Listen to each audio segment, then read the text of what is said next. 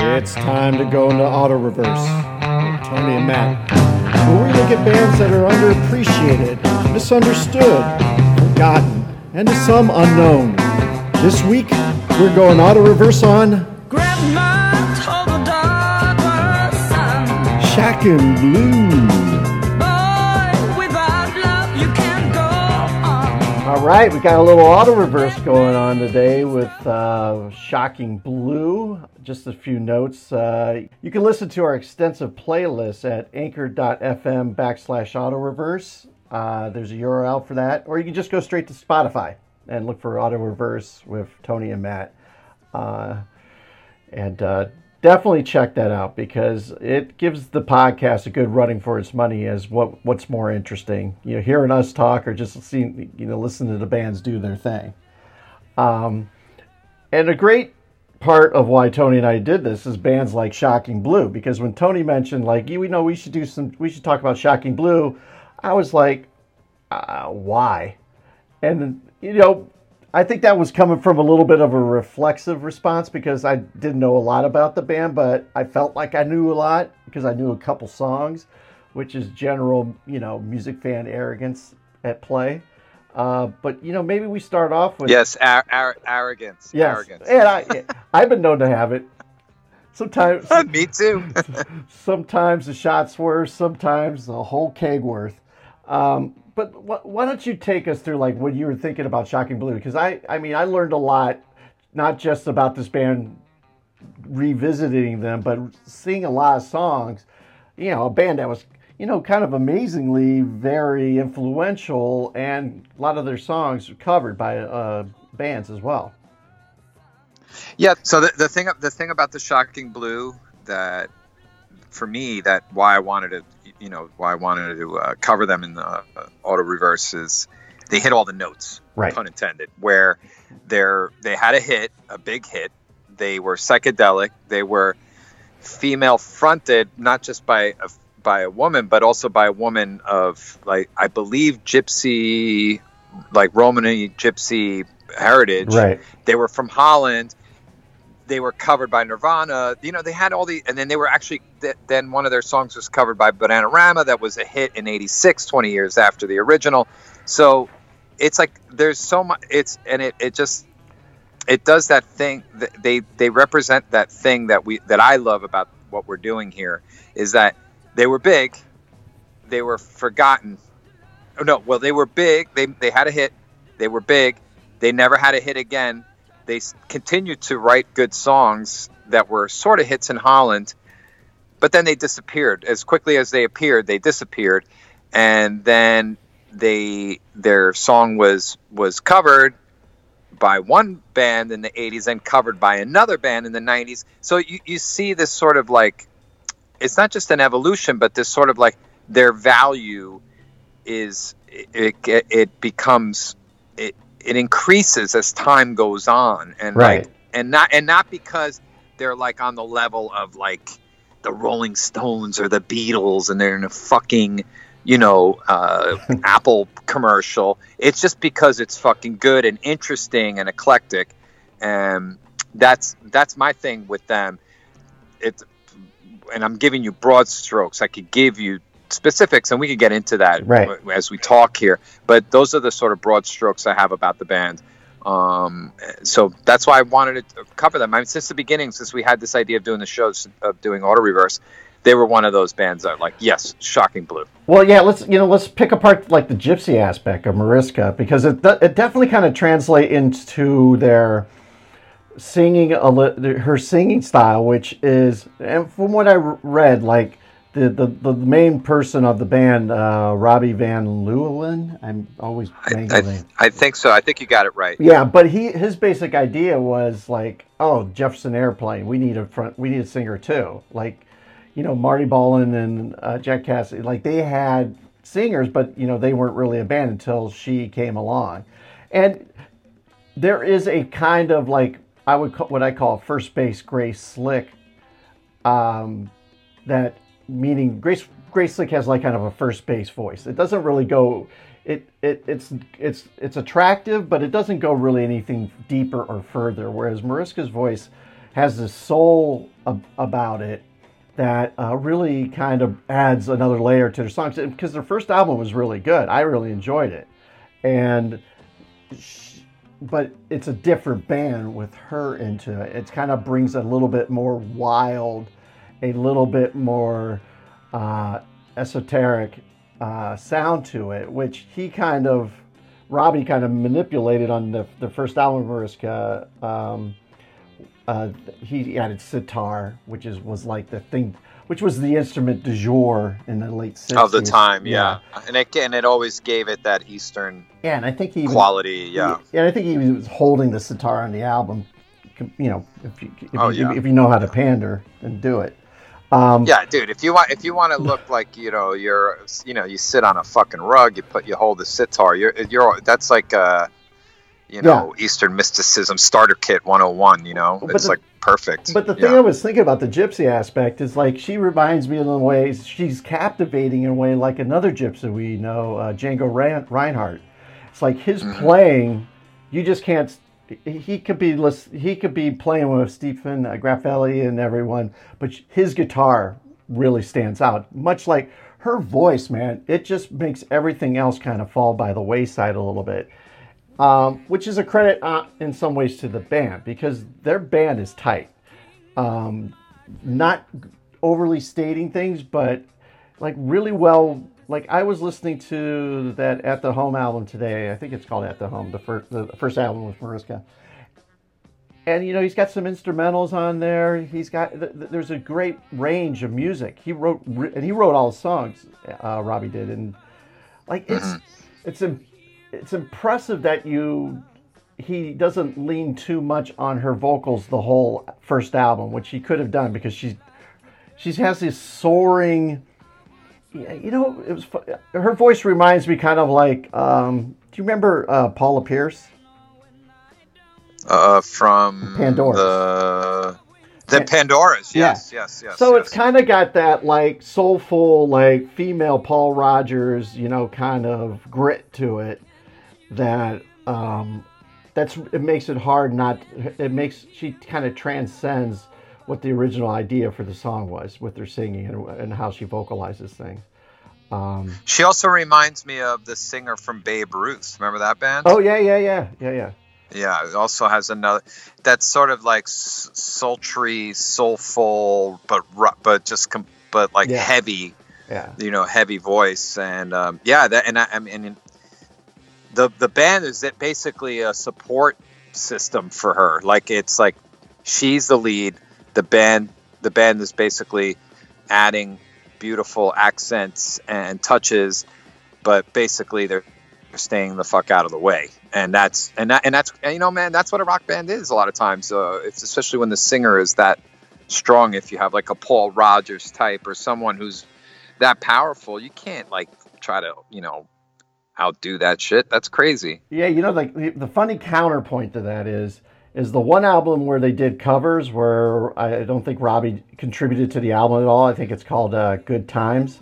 Like they did, it was all covers. Like they didn't do anything. So I think he was the silent but very prominent partner in this whole thing that really lifted, like, because you know, like Love Buzz and Venus is kind of a fun song, but Love Buzz is, to me, a much more interesting song, because just from that's a heavy song. It's a heavy song. It's got a really distinctive riff to it that's kind of jangly and kind of keeps it's a little off kilter. With the bass line that's equally, I know you love this word, spooky, but yes.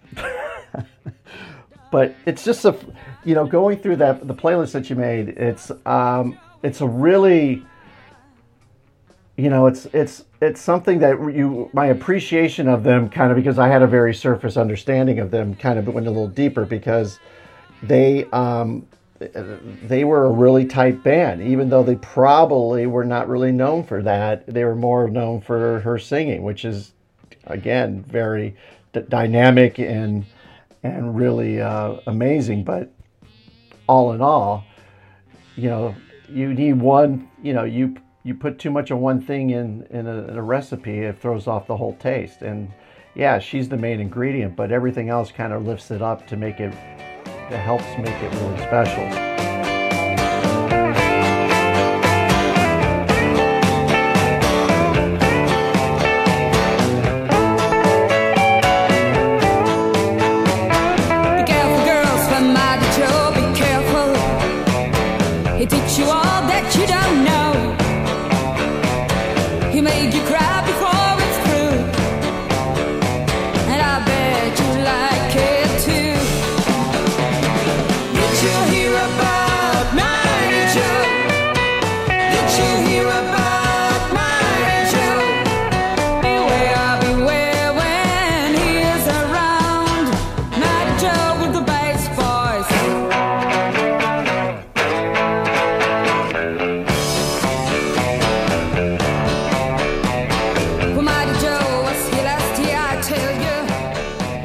Yeah, I mean, like I'm reading, like they sold like 14 million discs. I mean, records and stuff. But I mean, yeah, they were huge, and it was all on the back of Venus, the single. So it was a big hit in the States and in the UK.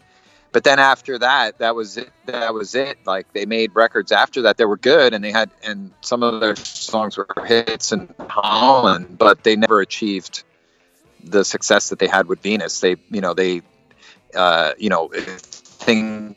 went from singles to albums. You know, like the shit that shifted. There was hits. There were singles bands, and then singles bands became album bands. Like, you know, not, you know, sort of as direct result of like the Beatles making like the White Album, and they had a hit, but then they was without too many hits in places where they probably wanted them, but they definitely had the hit. As a matter of fact, that's kind of how I came to the band, is that in LA, Territory record store and a restaurant. There was this guy, Ian, who went to England and bought lots of singles for us to sell at the store, and it definitely leaned in the glitter, like glam rock, and he found lots of them.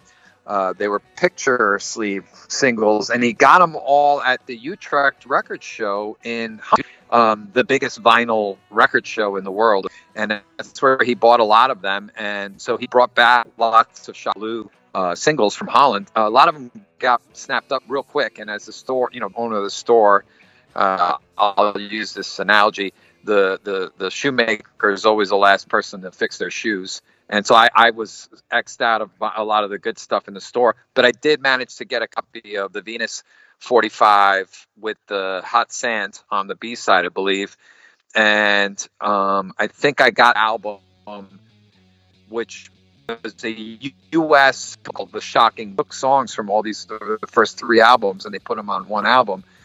You know, Shocking Blue were this band that, I mean, it's not like something I knew about when I was a kid. The first I ever heard of them was really the Venus cover when Bananarama did it in '86, my freshman year in college, yeah, and I thought it was such a cool song. But I was like, oh, it's a cover of the 60s song. Isn't that wacky? You know, like the VJs on MTV or whatever, or whoever.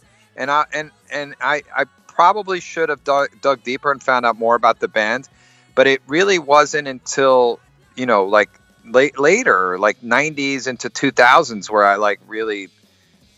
I realized that they were an interesting and cool band that I could, you know, listen to over and over again. So, that's part of our story, right? When we do Auto Reverse, a lot of the things that we cover are not immediate, or we weren't around for the beginnings of it, or maybe we weren't ready for the beginnings of it. But we are now. Yeah, but at that age, there's a little bit of impatience, and I just think that you're moving around a lot on a lot of different fronts, and you know, that's why I feel like. And this is kind of a side thing, but like it was great when I had older cousins when I grew up, because they were into music, so they were tossing me stuff that I had no idea that was out there, And you know, like Shocking Blue is kind of like the bands, and again, it's one of the reasons why we will talk about these things and then do a little bit of dig. And always the dig is musically first, to see how much music and their tunes and what they're really about. And you know, like with this band, the most interesting thing was, is like I had to keep referring to the year, because like some of their song structures and the way that their production and everything else is, you know, that was fairly advanced for, or fairly new or progressive for that time. Like there was a lot more, you know, hey Joeing and more, you know, blues playing, which, you know, Shocking Blue does. But it's their arrangements and the way that they are kind of putting their songs together for that time must have been like, whoa, who in the hell are they? It's like the vocal aspect kind of brings it all together to makes it easy. That's sort of the honey to go along with some of this new, you know, ingredients that they're kind of serving. But what I really liked about listening to them, and I was just like, yeah, this seems like this fit really well in the mid 70s. But then I looked, it's like, no, this was late 60s, early 70s. So they really, I mean, they put it out there, you know, sitar, you know, aside, you know, put it out there. And it seems like they were very aggressive in, I mean, their albums are like, you know, at least one a year. Until they broke up, what, in 74, I think it was. Yeah, I think they did, and then she had a somewhat mixed bag, social, what do you call it, a solo career. Right. I even listened to one of her songs yesterday when I was preparing for this, and it was kind of disco-y. It was like 79, but it wasn't that good. Like, yeah. I wanted it to be good. I wanted to. You wanted to throw it to the playlist. I wanted it. I wanted it hard, but it wasn't very good. And then they reunited at some point in 79. And I don't know what happened with all that. I don't know if they made a record or not. And then she actually died quite young, yeah, I think. 59 or something like that. Yeah. No. She was 59, and it was 2006 she passed away. So. But I think the other guys might have played some music as well after they broke up. But I kind of like the fact that they were, you know, that it was short lived. It was 5 years, and that was it, you know, and that's good, you know, because it kind of keeps it fresh, and there's not that much. Like, you could tell, like when I made the playlist, some of the stuff that they did towards the end, like at 73. 73, it's already starting to like lose its like inspiration and its newness. So it's yeah. So they seem like, you know, they're great. They're great, but I do kind of know part of why they may have not been successful. Well, not successful is a terrible term. I can see why they didn't really stick with the American and UK markets. It's like they're Dutch, so English is their second language. So the lyrics were kind of like, you know, it's like I wrote you in the notes, very ESL, English as a second language. It's like, you know, it's a little awkward. Some of their songs are a little awkward, some of their phrasing. And so I think maybe people like American and UK audiences were like, yeah, dude, you know, but come on. Come on, dude. But like Rat sings about Way Cool Jr. That sounds like English as a second language too. I know. I know what you mean. Not all these people are like, you know, William Shakespeare, but at the same time, it's like, I was listening to the songs in a deeper sort of way, Shocking Blue songs, and there are some turn of phrases and stuff where I'm like, ooh, it's like cringy. And mind you, I'm the product of English as a second language. My folks are from Spain, and I learned Spanish first. Right. So I find myself fucking doing it, you know, all the time. So maybe I'm sensitive to it. I don't know. Maybe I'm just talking shit. I really don't know. But, I think it's probably a mix of the both. Mix of the both. Two. Yeah. There's some truth, there's some opinion, and there's something in between. Well, They knew that they definitely had something with Mariska, because they did, like, I think their third album is called Third Album, even though it's technically their fourth album, but it's their third album with her. So obviously we're just pandering to the people who really liked her as the band and not really looking at the band as a whole, which could maybe give you a little bit of an ego if you think about it. But I just think that, you know, there's some sitcoms that only deserve 3 seasons, and they quit right where they're ahead. And you know, they probably didn't have anything else to offer. And maybe she, you know, like this is proven with her solo career, she had a great voice, but she needed a great collaborator in order to really make that magic.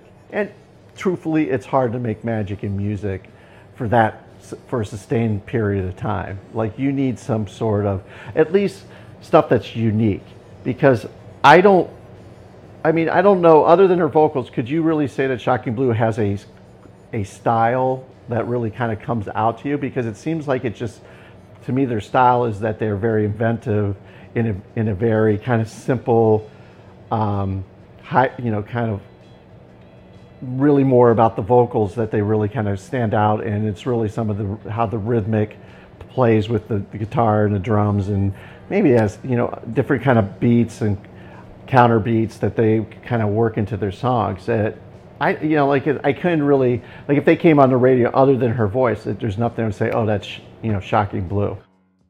I don't know. I guess because I'm coming at it from less of a musician's point of view, I just look at it as very basic feelings. So like, they're groovy, they're psychedelic, they can be hard. Some of their riffs are amazing. You know, I think there's some, you know, peculiar things to them that makes them stand out personally. But then again, I don't know, maybe I'm so transfixed by her vocal that I give value to all the other things. But I don't know, I really appreciate them, and it's good that in the recent months I've gone back and listened to all those records as a whole, like Scorpio Rising and all those things, and sort of like, kind of, I don't know, yeah, I, you know, like in the pantheon of rock bands, of like, you know, late 60s, early 70s rock bands, I think they deserve to be up there, you know? Like, it's really easy to say, okay, Traffic, Free, you know, Black Sabbath. It's, yeah, like, it's Zeppelin, really easy, yeah, to right. put all those Zeppelin. Oh yeah, put them up there. They're so great. And the gods came down from the mountains, and, you know, it's like, okay, cool. That's awesome. But you know what? These guys were really cool too. And they sort of came from the Dutch beat scene, right, which is really interesting to me. Just cause they, you know, so like, if you take all the elements together, sort of post-British invasion, the beats, you know, the beat scene, the Dutch beat scene, the fact that she was this exotic, right, you know, gypsy singer that was inserted in this rock band. I think if you take all those elements together, you realize that they are a unique band, and that's me. That's what I always look for. I would say that it's hard to climb to the top of Rock Mountain when you only know English as a second language. Okay, it is hard to climb Rock Mountain when you English is the second language. But plenty of people have gotten halfway up, yeah, and sometimes that's good enough. Yeah. Like, who says you need to be the top of the mountain? Well, maybe who says you need to be there? Maybe their name is actually, it seems like an ESL name, Shocking Blue. Like, what? Like, how did they punch those two words together? Who? I know, but it's wonderful. Yeah, no, it is. It's wonderful, and so. You know, this is the ESL. This is our dedication to the ESL rock. You know, like, here we are. We're giving it our 27 minutes. ESL rock. There's your new ESL rock. There's your news. Your serious radio station, yeah, right there. It's a new genre. ESL rock. Yeah. What else was I gonna say? You know. Do you think that the rest of the band, because you didn't, I kind of touched on it, but I was kind of curious, like, what your thoughts are. I mean, you speak a lot about her vocals, but what, like, when you hear the rest of the band, what do you think about them as well? Because, like I said, I just think it's really a tight outfit led by, it's kind of like, almost kind of like the Bell Rays, if you remember them, too. Like, they were a really tight band, but with a lead singer that just blew your mind out. Well, this is a good point you raised with the Bell Rays. Imagine the Bell Rays without her as a singer. Like, would we give a shit? They wrote interesting songs, but not they would probably been as popular. As we my give band. A shit. They would have been as popular as my band. Throttle Finger Rock.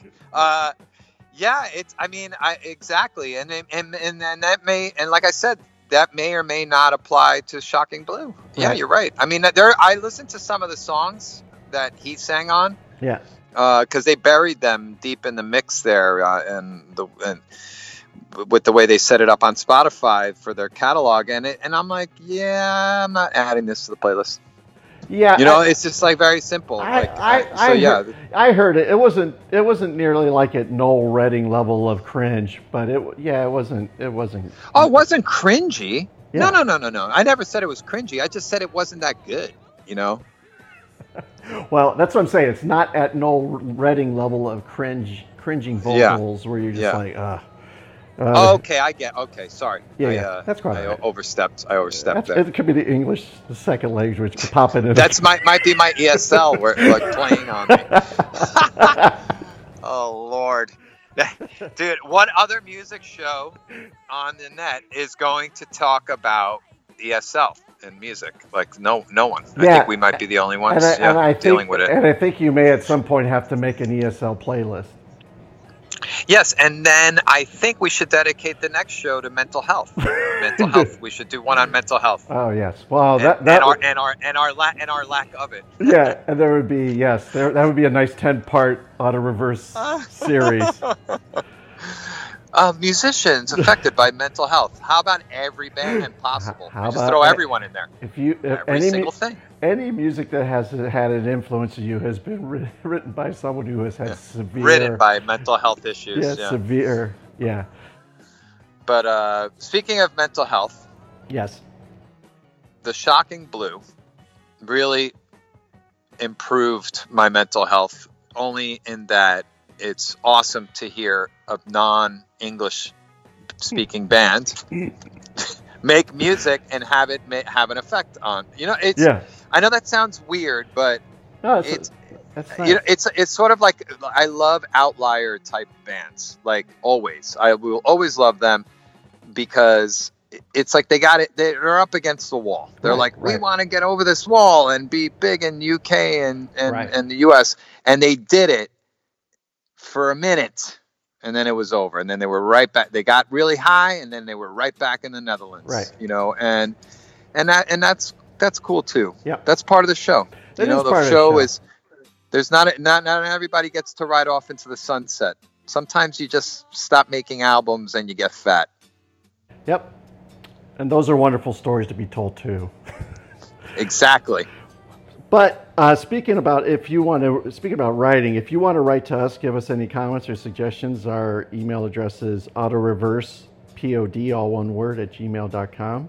To check out the playlist, it's on the anchor.fm/autoreverse, or just go to Spotify, look up Autoreverse with Tony and Matt, and there's all of our playlists are on there, which I encourage you to check it out, especially the Shocking Blue playlist is phenomenal. But yeah, I had a good time talking to you, my man. Yeah, for sure. And everyone, peace. See you, everyone.